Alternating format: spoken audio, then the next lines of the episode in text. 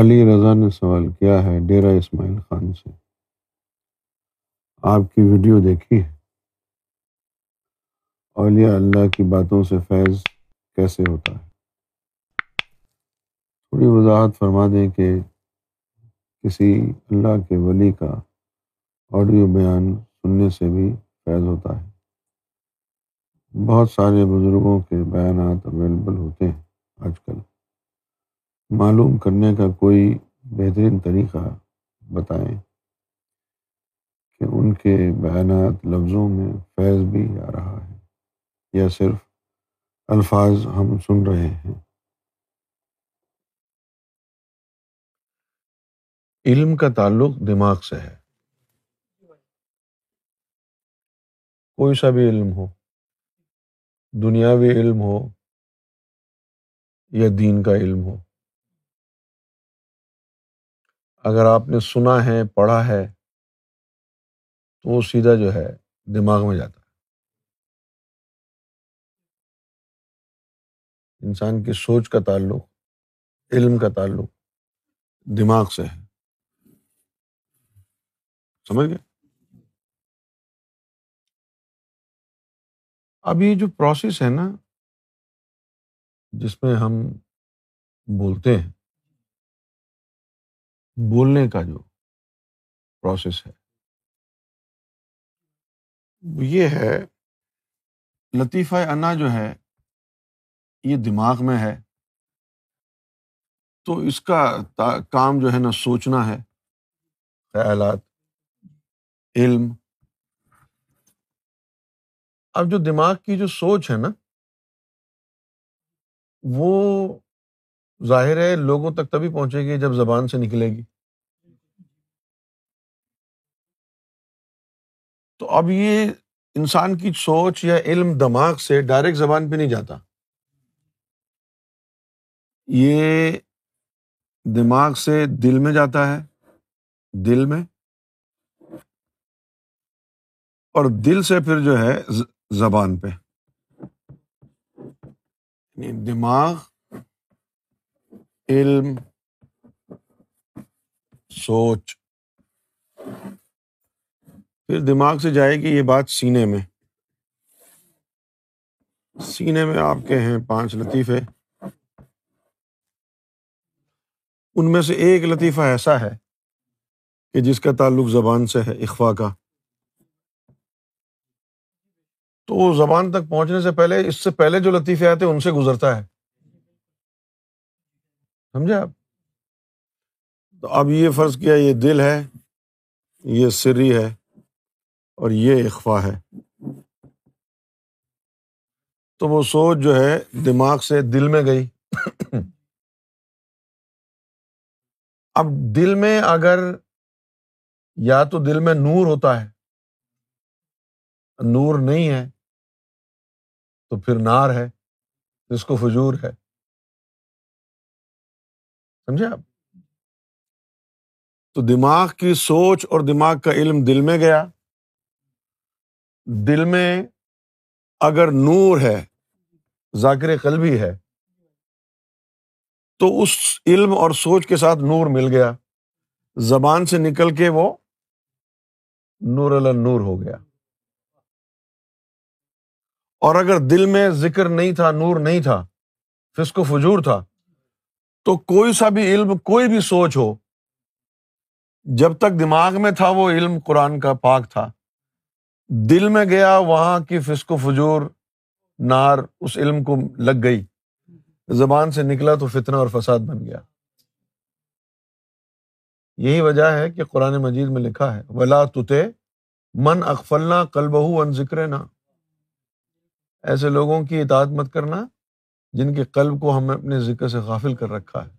اس کی وجہ یہ تھی کہ وہ تمہیں لیکچر دیں گے، تمہیں تعلیم دیں گے، دل میں ان کے نور نہیں ہے، تو جو بھی علم ہوگا، بھلے کتنا ہی پاکیزہ علم کیوں نہ ہو، دل کے اندر جو نار ہے وہ اس کو فتنہ بنا دے گی۔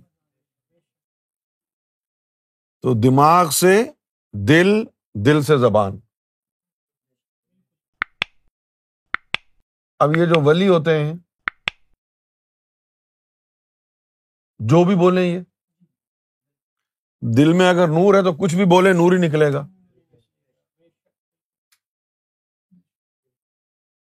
کیوں جی؟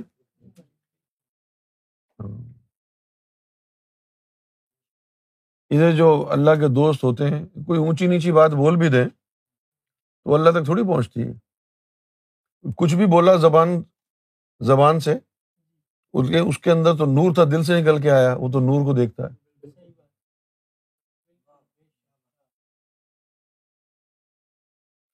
یہ بنتا نہیں ہے, اس کے دل میں جو نور ہے نا وہ اس کی ہر سوچ کو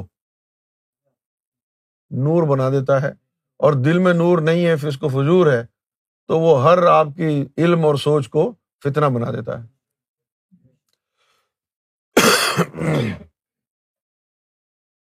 اس لیے علامہ اقبال نے فرمایا تھا, اگر ہو عشق تو ہے کفر بھی مسلمانی. کفریہ کلمات کہے اس نے, لیکن جب وہ دل سے ہو کے گزرے تو وہ نور بن گیا. تو اگر ہو عشق تو ہے کفر بھی مسلمانی, نہ ہو تو مرد مسلمان بھی کافر و زندیق. اور اگر عشق دل میں نہیں ہے تو جو بھی نکلا یہاں سے دل کا فتنہ فساد اس کو زندگی کا بنا دے گا. یہ فارمولا بڑا ضروری ہے سمجھنا لوگوں کے لیے. اب یہ میں نے جو بات بتائی ہے آپ کو, یہ بنیادی ایک مسئلہ ہے. اب آپ اس میں مومن بھی شامل ہے, اس میں ولی اللہ بھی شامل ہے. سمجھے آپ؟ مومن کو کہا گیا ہے چپ رہا کرے, کہا گیا صوفیوں کو کہا گیا ہے نا کم کھائے, کم بولے, کم سوئے. تو مومن کو کم بولنے کو کیوں کہا ہے؟ اس لیے کہا ہے نا کہ کم بولے گا تو کم نور ضائع ہوگا, بولے گا تو اس کے ساتھ نور نکل رہا ہے نا, تو بول نہیں چپ بیٹھا رہے. تو ولی کو کہا ہے خوب بول, کیونکہ اس پہ تجلی پڑ رہی ہے, نور کمی نہیں ہوگا.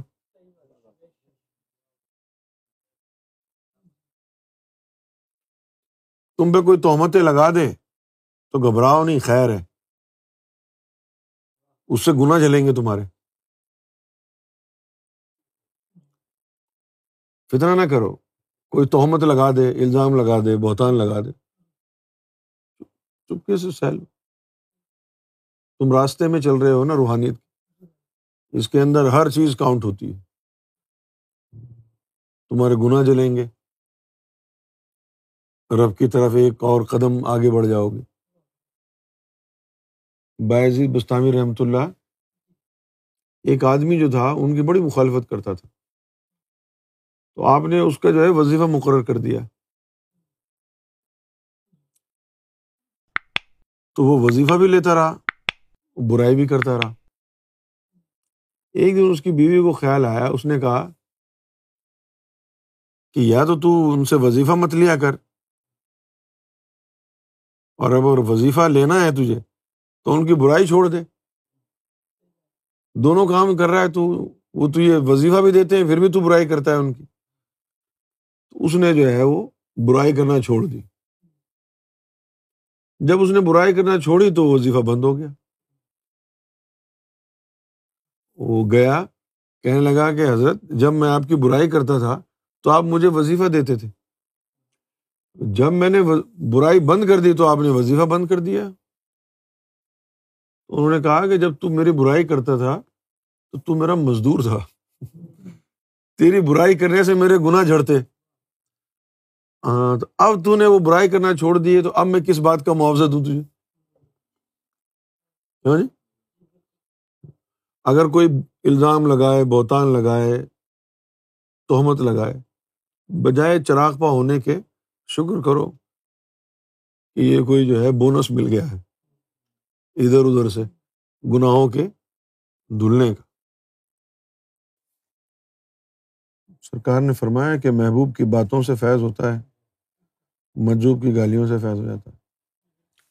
اب وہ مجذوب کی گالیوں سے فیض کیوں ہوتا ہے؟ کچھ بھی بولے وہ نور نکل رہا ہے نا, اگر دل میں نور آ گیا تو وہ نکلے گا. گالیوں سے تو فیض نہیں ہوتا نا. فیض کہاں سے ہو رہا ہے؟ دل سے. جس دل میں نور آ گیا اب وہ گالی دے یہ تلاوت کرے نور ہی نکلے گا نا. یہ سمجھنا ضروری ہے.